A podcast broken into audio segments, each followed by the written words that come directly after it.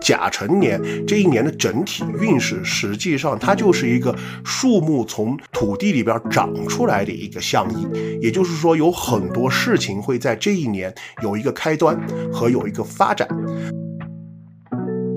有许多小伙伴就说啊，他们在癸卯年或者二三年就会有一些在职场啊，或者说自己学习成长方面的一些规划和打算。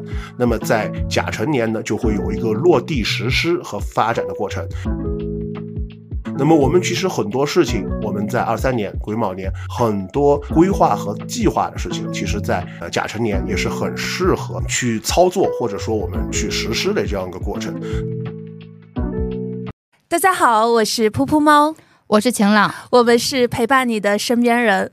一转眼又要跨年了，今天真的是百忙之中又有幸邀请到了五行铺子的五金老师，还有一位新的嘉宾家传术士静安老师，来和我们讲一讲二零二四年整体大环境和财位运势等方面的解读，以及在这新的一年，我们应该如何按照风水学来做家中布局的小知识。对的，而且本期会讲到一些职场相关的需要规避的事情，还会讲到我们春节具体该怎么过才能更有仪式感。那我们今天就直接进入正题吧。呃，身边人的各位。听友，大家好，我是武金，也是大家的老熟人啊，跟我们身边人一起合作录制了好几期节目。当然，二零二四年我们新年年运会怎么样，也是之前挖的一个坑，自己挖的坑自己填啊。呃，也非常开心能再和能再有这样一次机会，能和我们身边人一起录一期新的节目，跟大家聊一聊我们二零二四年的运势会怎么样，该如何开运。Hello，身边人的各位小伙伴们，大家好，我是一名家传的术士，非常荣幸的被这次节目邀请到，啊，我也会在这次节目当中和大家聊一聊关于九紫离火运对于二零二四年的一个影响。那我就想问一下两位老师，因为不是说二零二四是甲辰年嘛，那它整体的大环境和不同人他那个运势是如何的？嗯，能不能请武金老师给我们透露一下天机，具体展开讲讲呢？这个天机不敢说，就是我们可以聊一下，我们二零二四年或者说甲辰年会有一个什么样的一个外环境。呃，我们都知道，我们中国现在用的是三种历法，就第一种叫我们叫西洋历，或者是国际通用的公历，也就是我们比如说的二零二三年、二零二四年这样的一个。那么还有一种叫农历。也叫做太初太阴历，或者说叫阴历，它就是我们比如说经常会说的正月呀、冬月、腊月啊。我们有很多的民俗节日，就是以农历的这样的方法来记录和度过的。那么第三种就是干支历法。也叫做太初历或者叫做汉历，啊，它是一种阴阳合历，就是我们经常会打开万年历能够看到的。比如说去年叫癸卯年，对吧？我们现在一月份，二零二四年一月份，我们叫乙丑月，对吧？我们二月四号立春以后就进入到了甲辰年，对吧？那这个干支历法实际上就是我们老古人认为世界是万物是由金木水火土五种元素综合作用来形成的。在天就叫做有十个天干啊，甲乙丙丁。那么在地有十二个地支，也就是子丑寅卯等等。它是每年或者每一个时候，它的天地的五行之气综合运用或者说综合作用，形成了我们的外环境啊。老古人就非常形象的把这个用了天干和地支的综合组合来表露我们的外环境是个什么样的状况。就比如说甲辰年。甲，我们在五行当中指代的是木，呃，木呢，它的整个五行象意是木曰木曰曲直，就木代表了一个曲直生发的过程，发展和向上，或者说开始的一个阶段。那辰呢，辰是土，土在五行当中是一个蕴含或者说包容，土曰架色吧，它是一个承纳的过程。那如果我们说甲辰年这一年的整体运势，实际上它就是一个树木从土地里边长出来的一个象意，也就是说有很多事情会在这一年有一个开端和有一个发展。那我之前其实跟很多我的命主聊天的时候，也发现大家会在癸卯年啊，为什么我们要说是癸卯年会有这个癸？它的五行是水，水主蕴藏，主流动，就是水月润下。那水表水又主智，就代表大家会在啊，二三年会有一些那个在职场或者事业或者自己成长方面一些想法和规划，但是呢，呃，癸卯年卯是在地支，天干为表，地支为藏，就地支它是在下面藏住的，它只有到了天干才会生发出来。所以有许多小伙伴就说啊，他们在癸卯年或者二三年就会有一些在职场啊，或者说自己学习成长方面的一些规划和打算。那么在甲辰年呢，就会有一个落地实施和发展的过程。那么我们其实很多事情，我们在二三年癸卯年很多规划和计划的事情，其实在呃甲辰年也是很适合去去操作，或者说我们去实施的这样一个过程。往更大的范围来说，也就是去年整个环境大家都能看得到，无论是在经济、贸易、市场，还是国家与国家、地区与地地区之间，其实都是暗藏着很多的风起云涌的，对吧？很多事情都没有完全表露出来。那么到了今年，呃，我们的木或者说我们破土而出的这个象呢，就会今年有很多事情。就会在今年有一个能让大家看到的一个发展和一个开端的一个态势。那当然，阳为动，阴为静，甲木是阳木，阳到阴的这个过程，也就是从动到形成完全形态的一个过程。也就是说，今年是甲木年，实际上今年只是一个动态发展的展现的过程。就是我们很多呃去年在癸卯年，大家呃去规划或者计划的很多事情，在今年只是一个实施的过程。那可能到了我们的呃乙巳年，也就是二五年，或者到了丙午年、二六年，它才是一个完全成型。或者开花结果、落地成熟的一个过程。嗯，那想问一下武金老师，甲辰年对于我们不同日主的小伙伴来说，有怎样的一些大的运势和趋势？是否能够展开跟我们说一说？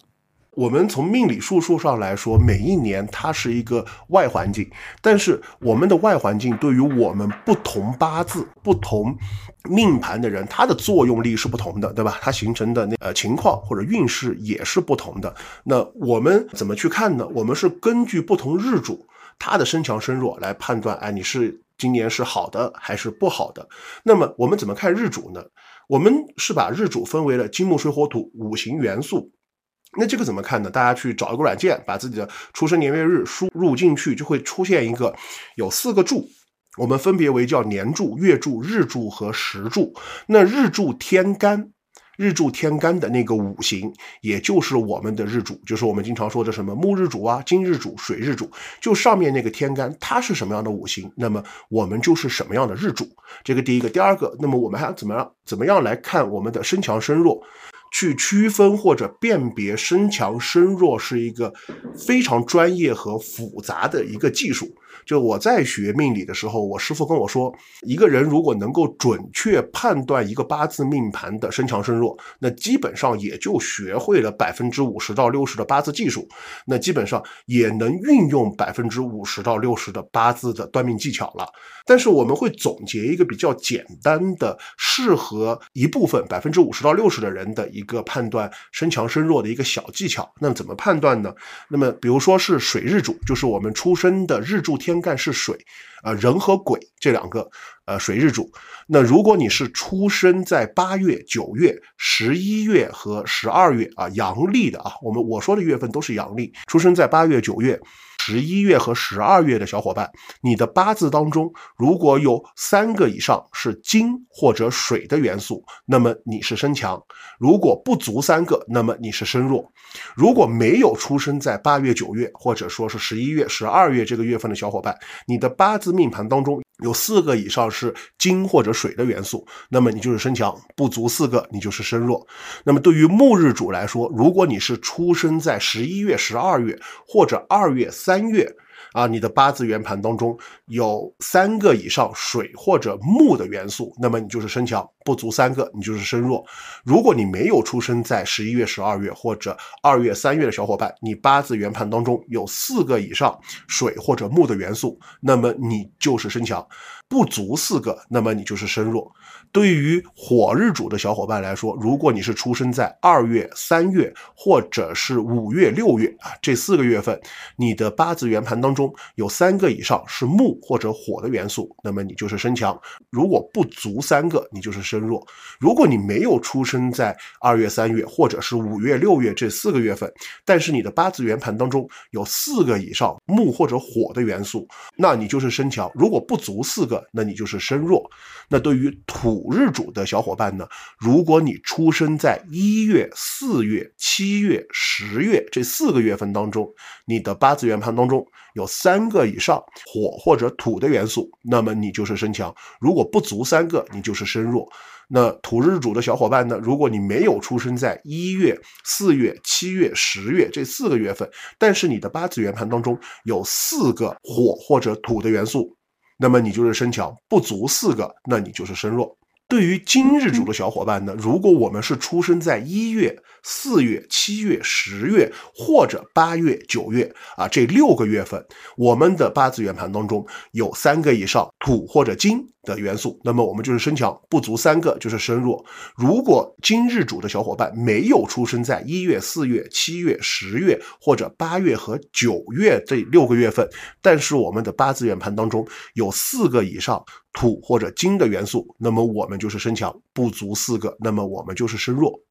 哇，武金老师刚刚介绍的非常的详细啊，但是听上去有点像绕口令，完全就是记不住。那想问一下武金老师，有没有比较合适的一些可以算自己八字 A P P 推荐给我们呀？我们比如说会用到的一些像测测呀。或者是问真八字，大大家都可以看，但是它实际上给到我们的一个身强身弱，相对来说也不会很准确。当然，刚才我说的那一个方法也只适合于百分之五十到六十的呃小伙伴，因为我们还有地支的综合作用关系等等这个。只是说一个很简单的判断，其实它不会很难。我们嘴说出来会觉得哇，好复杂啊，就跟一个贯口一样。但是到时候我们把它做成一个表格，做成一个表格，我们放到 show notes 里边，大家通过 show notes，其实一眼就可以判断出来，数个数量，看看月份，就知道自己呃可能是身强还是可能是身弱。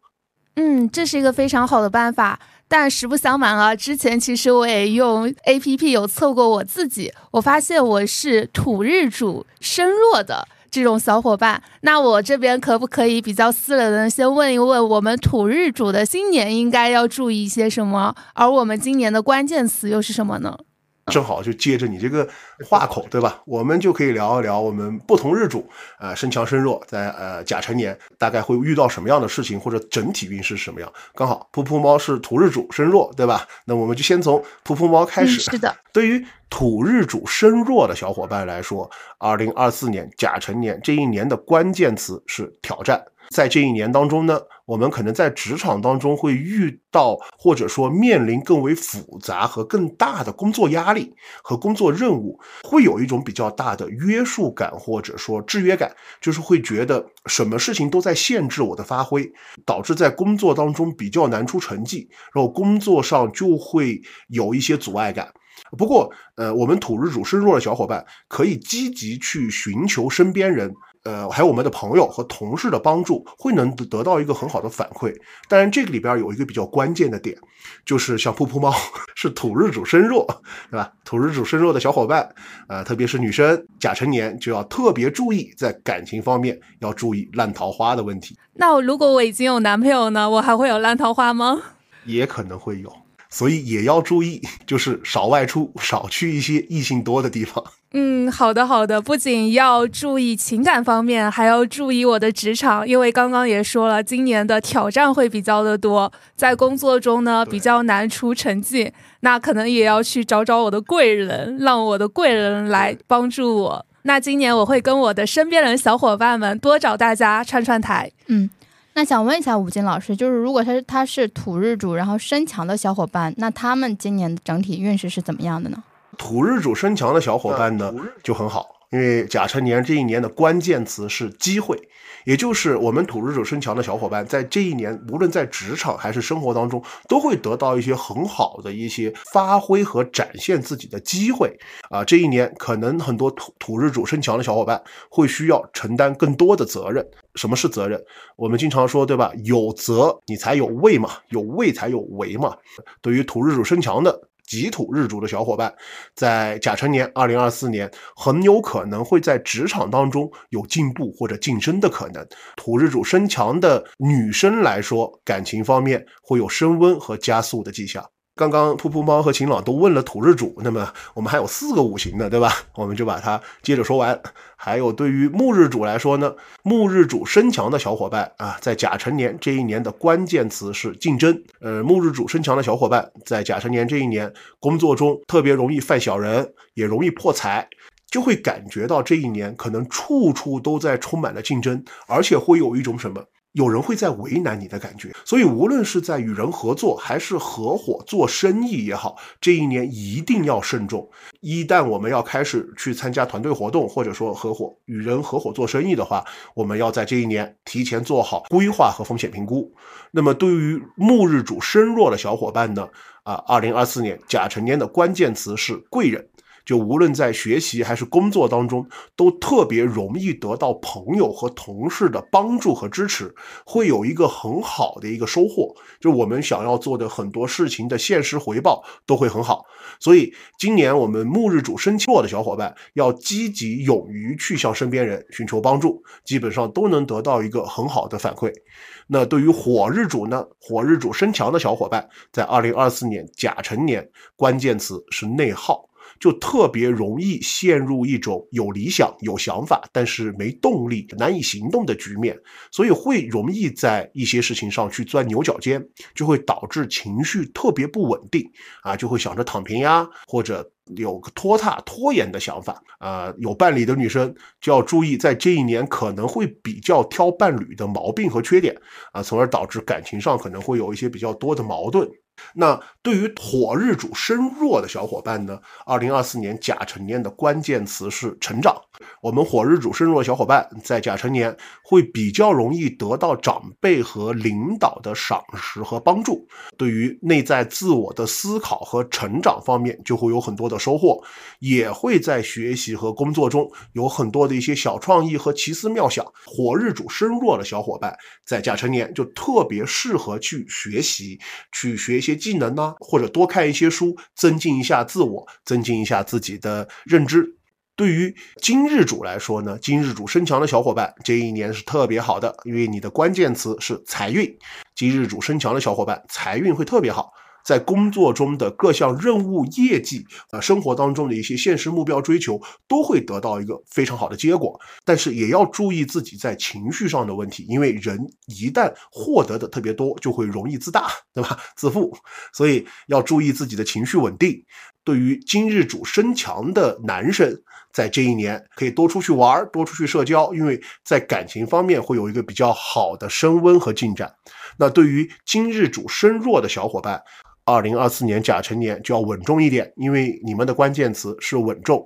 在这一年，他就会和土日主身弱的小伙伴有一点像，会面临着比较高的工作业绩目标压力。各项任务都会很繁重。今日主身弱的小伙伴在甲辰年特别容易制定一个过高的目标，就比如说一个从事销售的今日主身弱的小伙伴，啊，比如说往年你都是五十万、一百万的销售任务，然后突然在这一年就变成一百五十万啊。比如说一个今日主身弱小伙伴，他本来，呃，如果刚好今年高考，他本来就刚好是一个二幺幺的水平，他就觉得他一定要考个九八五，所以。就会有在这一年就会有更多的什么未获得感或者不获得感。今日主身弱的小伙伴在这一年要多去寻求长辈和领导的帮助，能够很好的缓解压力。啊，当然今日主身弱的小伙伴啊，男生在这一年要尤其注意烂桃花，少出门，啊，多提升自我。啊，那对于水日主呢，水日主身强的小伙伴，在二零二四年甲辰年的关键词是灵感，就是在这一年，我们水日主身强的小伙伴会有很多的小创意、小灵感，来帮助我们快速解决工作和生活中的一些小困难和小麻烦。但是我们也要去注意这个灵感的使用的度，因为许多灵感可能我们会是一些投机取巧或者走捷径的方式。呃，水日主身强的小伙伴，如果在甲辰年事事都依靠灵感的话，可能也会导致我们过于追求一种投机取巧，从而导致在职场当中惹出更多的麻烦。对于水日主身强的男生来说，这一年也是桃花比较好的一年，可以多外出、多聚会，去发现一个自己心仪的桃花。那对于水日主身弱的小伙伴呢？啊，这一年也不是太友好，因为关键词是劳碌。因为这一年就会有许多精力会陷入到一种疲于奔命和劳苦奔波的境地，会需要靠自己的能力去解决工作中很多的压力和困难。因为困难压力很多，我们要疲于应付，对吧？就会导致自己的情绪会过于焦躁和焦虑，所以要控制好自己的情绪。因为情绪不稳定，就会导致职场中有过多的争端。特别是我们水日主身弱的男生，在这一年，呃，尽量要多学习，少外出，啊，因为水日主身弱的男生在这一年也比较容易有烂桃花。刚刚武金老师讲的还比较通俗易懂啊，那我这边有点好奇，武金老师你的日主是什么呀？我的日主是水哦，那你是水日主的。那我看一下水日主的话，哦，那如果你是身强的话，今年还是较要注重灵感这一块；但如果你是身弱的话，那你今年可能会跟我一样，运势好像没有那么好。而且很不很不巧，我是水日主身弱。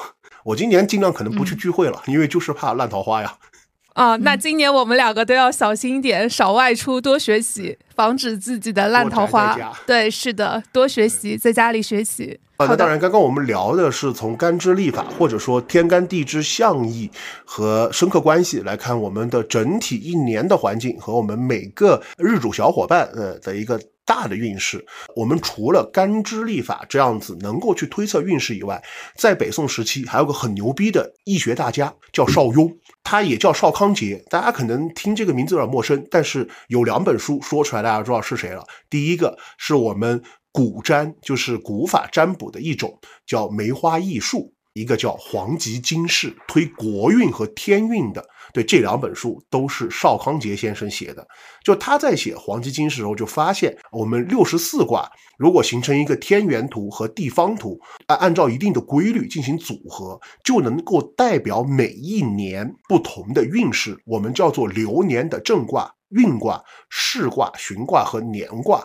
那么我们其实我像我和静安，在每年年底没事儿都会去推一下啊，下一年我们的年运卦是什么？那二零二四年甲辰年的年运卦是雷火风。那我们下面就来接下一个问题哈。刚才开始的时候，武金老师也跟我们说了，二零二四年甲辰年呢，又被称为是青龙年。那青龙年是什么意思啊？而且之前也有听别人说，因为今年是青龙做财库嘛，所以我也想了解一下什么是青龙做财库，能不能给我们讲解讲解？甲辰年叫青龙年，它实际上是我们古代先民。它对于天干地支的一种比较形象的比喻，因为我们天干甲乙是木嘛，木是青色，而地支辰在民俗生肖当中，我们知道是龙嘛，成龙，比如说寅虎、辰龙、巳蛇，对吧？那么辰就是龙。我们本身干支历就是一个天干和一个地支相互组合形出呃形成的一个形象，古人就会觉得上面天干甲乙木是青色，下面的地支在生肖当中是龙，就是一个青色的龙这样一个形象来比喻。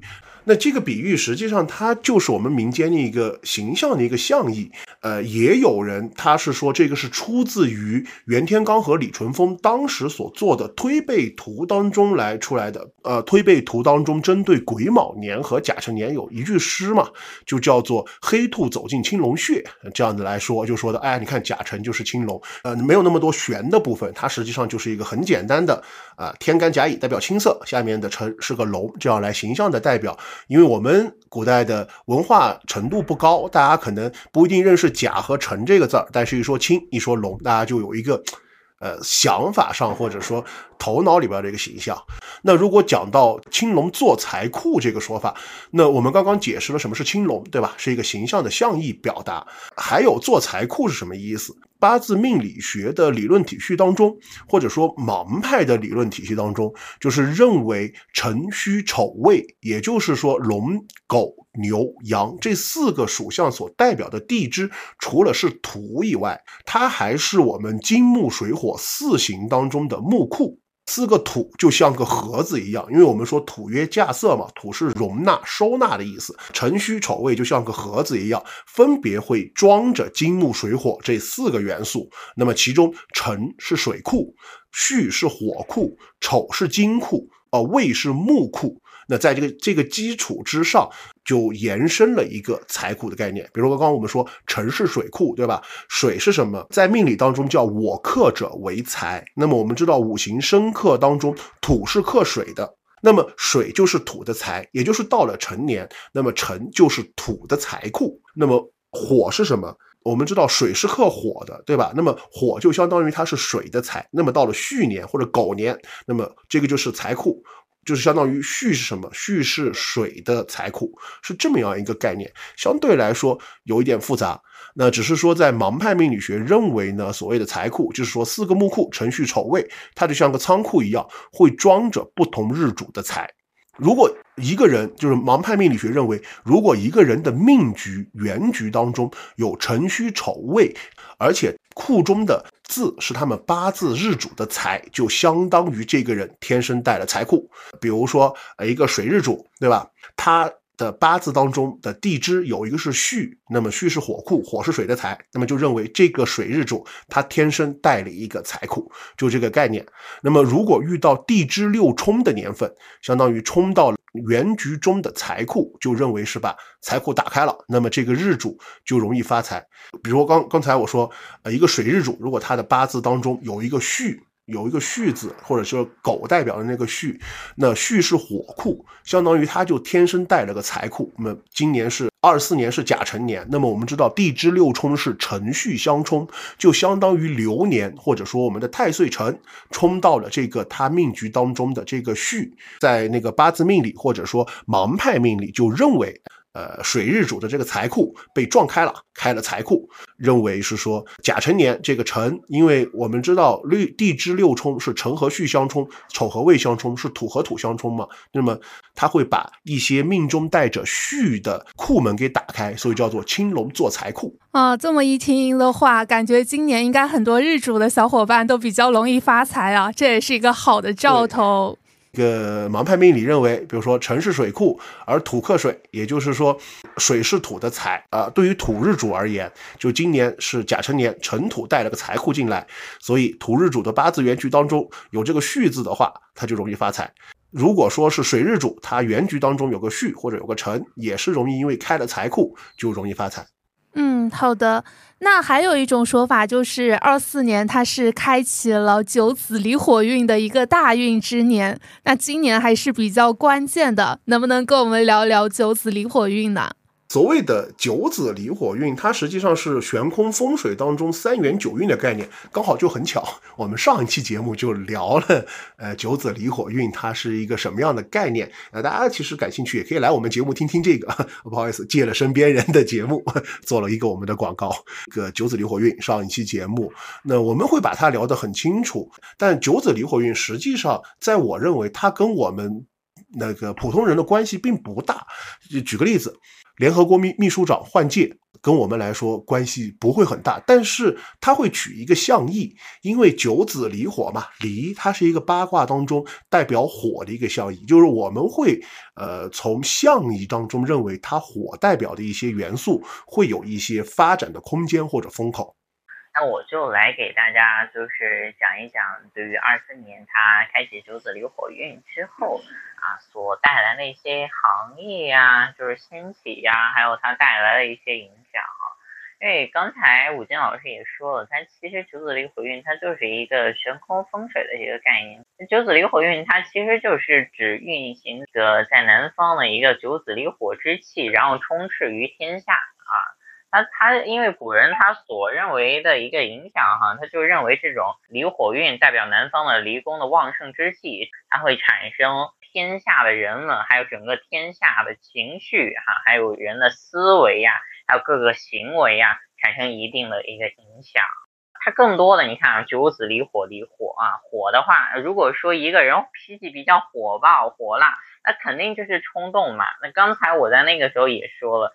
啊，人际关系之中的话，大家都是比较容易碰撞。那你看啊，它加上了这个九子离火的火气的话，那咱们大家更应该去注重那个心气的一个平和，避免过激的一些言语啊，还有一些情绪波动啊，要不然的话。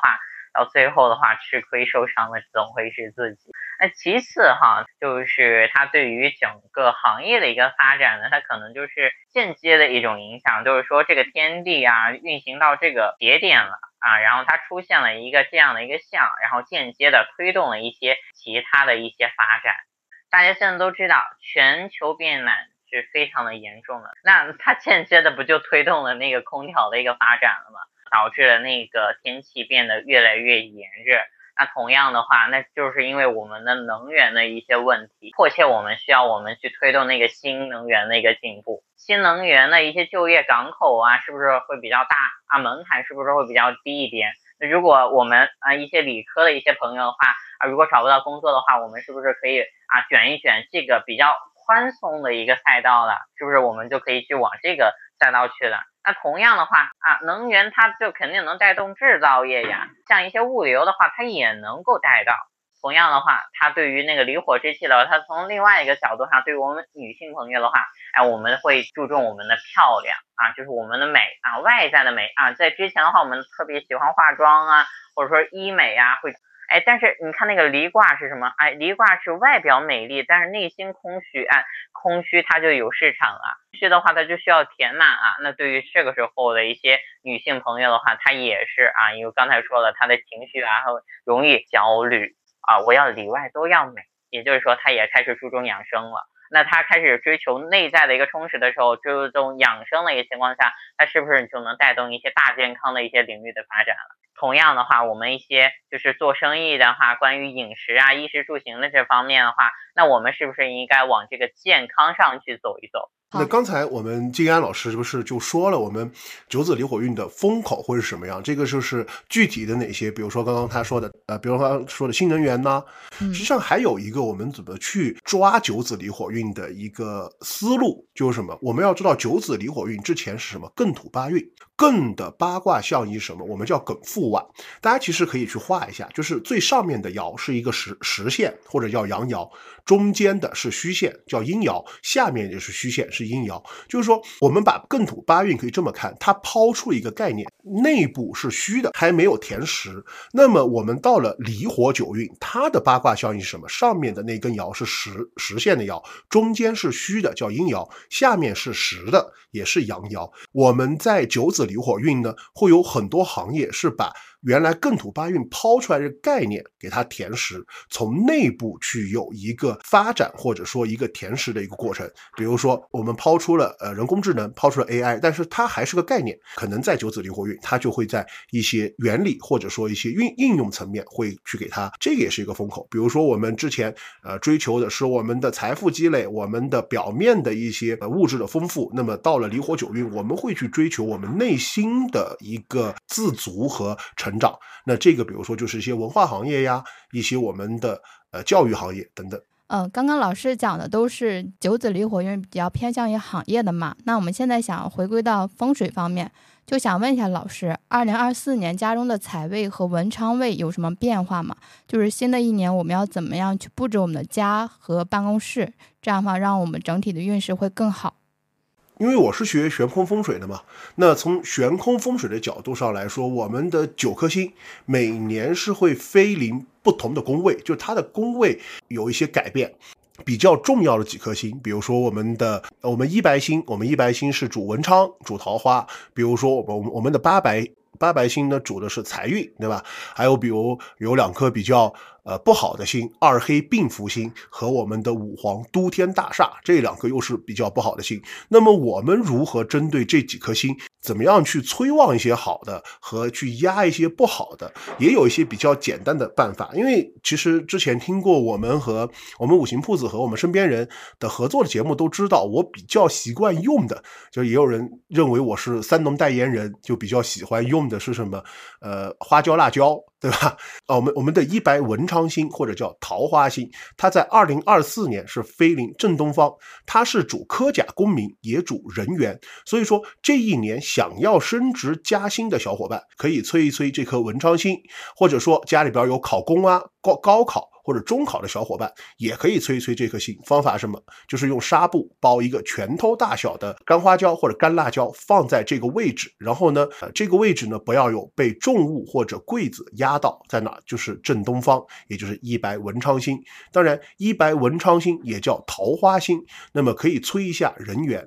实际上，催桃花用辣椒和花椒的方法是没有用的，因为桃花是一个间接作用。为什么？那么从我们的古代来说，你只有好的公民、好的工作，才可能有好人缘。对吧？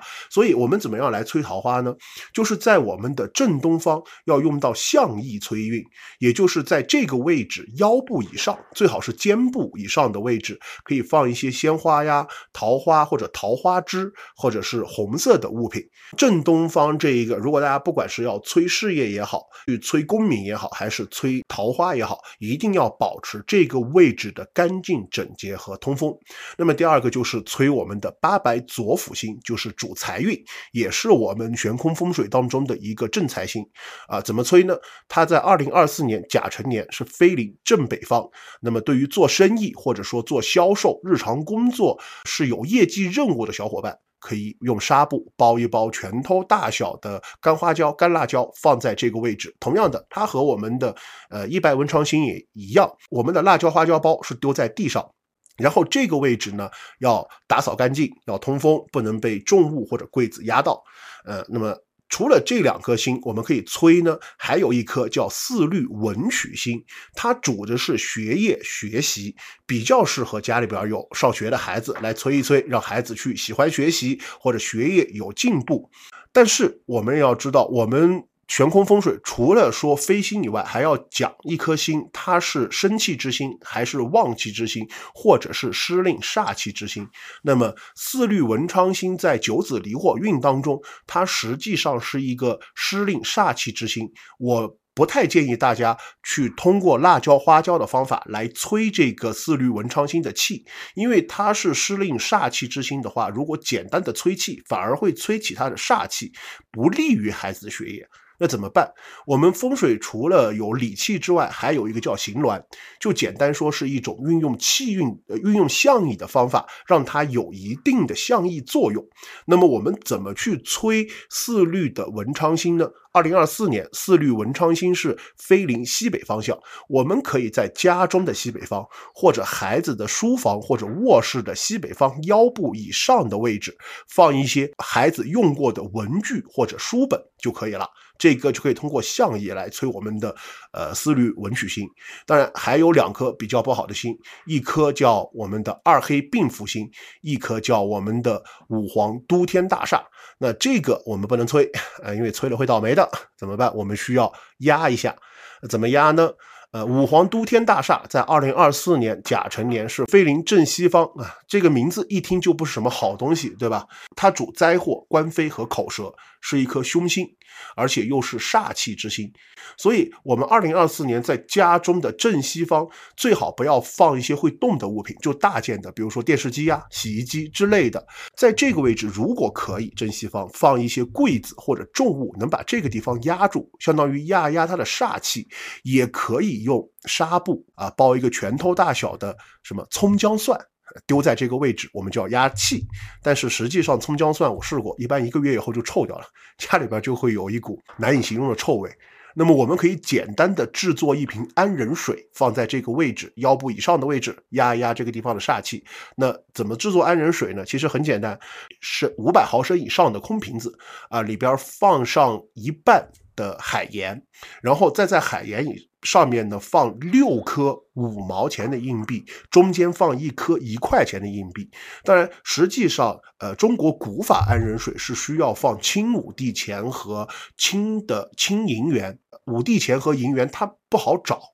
真的特别少，因为我们安人水用到的钱币，它用的是财气和人气嘛，它不是说为了必须要用这个五帝钱，或者说必须要有清银元，所以说用我们现在的人民币也可以用六颗哦，不是五颗，是六颗五毛钱的硬币和一颗一块钱的硬币，然后二分之一的海盐加矿泉水，不要加自来水哦，要加天然矿泉水。呃，外面都可以买得到，两块钱一瓶的，然后放了没过我们的钱币啊，就足够了。然后还有一颗就是我们的二黑并福星啊，它实际上和五黄都天大厦是一样的，需要去压的。那么它在哪？二零二四年啊，飞临我们的东南方向。那么实际上压我们的二黑并福星和压五黄都天大厦是一样的方法，就尽量不要放会动的东西，然后最好是用柜子压或者重物把它压一下。明白，学到了。我打算回去就把这个什么花椒呀、干辣椒，还有这个硬币都给准备起来。我还想问一下，就是太岁也是我们很多小伙伴比较关心的一个主题。那我想问一下五金老师，到底什么是太岁？犯太岁的话又该如何化解？而且今年的话不是龙年嘛？那本命年的话是宜做什么、忌做什么？有没有什么指点呢？呃，什么是太岁？其实这个每年大家都会听得到，无论是从命理术数的一些师傅，还是从一些民间，当然都会传过来这个太岁。那么实际上在命理学概念当中是没有太岁这个概念的。我们看一个人的流年吉凶，他看的不是说某一年好不好，而是看他的整个八字原局和流年的一个综合作用。当然，也有人提出来说。我们命理学的古籍《渊海子平》当中提出过“太岁乃年中天子”，对吧？故不可犯，犯之则凶等等来吓人。实际上，我们看的更多是你这一年喜忌用神有没有被破坏，有没有被受伤，才论你吉和凶，而不是以太岁来命。所谓的太岁，对于我们来说，其实就是流年的一个字，没有那么多的意思。到了民国的命理大师袁树山先生，已经在他的命理谈源当中写到了太岁是至尊，而不是一种煞。所以命理学实际上没有说太岁是不好的这个概念，而到底太岁是怎么一回事？实际上太岁它是一个单纯的宗道教的宗教概念，因为在道教的神书经里边也说了，太岁是人君之相，率领诸神。统正方位，含运时序，总岁呃总成岁宫，也就是在道教的宗教概念当中，他认为我们中国的天干地支六十甲子的一个循环方式当中，天上就有六十位值年神灵，每年会有一换，而值班的这个神仙就叫做太岁神。那么我们用个很形象的例子，就是说我们。地支当中有六冲、六破、六害、相刑和福迎等等概念，那么就有人会说啊，冲太岁就是你和太岁相撞，会有很多的口舌是非啊，比如说刑太岁就会有什么刑法纠缠呀、官司纠缠，破太岁就会破产呀、家庭破裂，对吧？还有害太岁呢，就是害伤害病，然后被别人陷害等等。实际上，它是它的宗教概念就比较形象的例子，就是说我们宗道教不是认为每年会有一个神灵值班嘛，在天上值班，然后他值班的时候刚好就。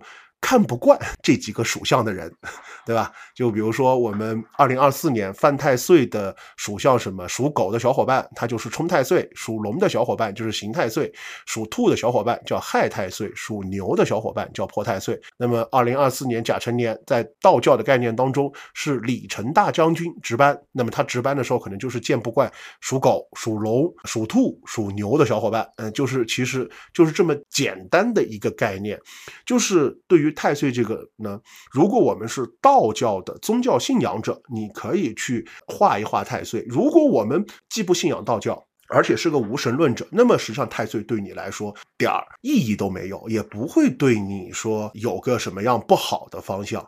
那我们怎么样去化太岁呢？就如果大家有道教信仰，或者是有那么一点担心，我们可以去合法合规的道教公馆，啊，做一场化太岁的法事。因为现在实际上宗教活动的价格是相对比较固定和透明的，大概也就是三百到八百块钱之间，就有点像我们过年花钱图个吉利嘛，花钱买个开心的意思。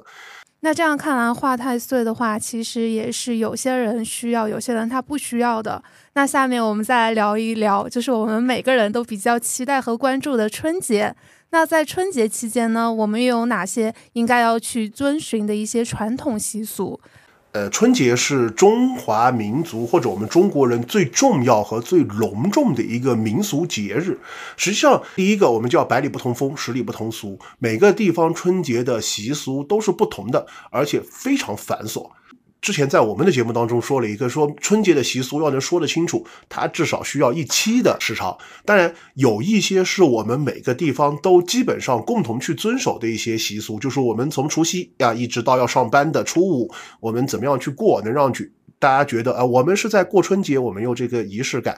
就我分别说一下春节每天的一些事情，能做的和不能做的吧。比如说像除夕，除夕这天我们就要贴春联和贴福。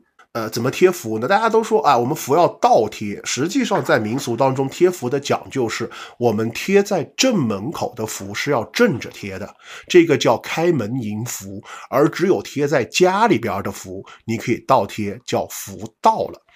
然后除夕这一天，大家一定要大扫除和打扫卫生，而且扫的顺序是从屋里往屋外扫。它取到民俗的意义或者寓意是叫我们要除夕，或者是要扫除旧年景。因为还有一个就是从大年初一一直到大年初五是不能倒垃圾和扫地的。那么你除夕这天不打扫干净，你家会非常脏啊。第三个就是民俗当中的一个叫除夕守夜，十二点敲完钟以后。一直到五更天，五更天大概是三点多钟，你是不能开门的，因为开门会破财。这个也是一个民俗传说，时长原因，我们这个民俗传说大家可以在网上查得到。这个是除夕我们必须要做的几件事儿。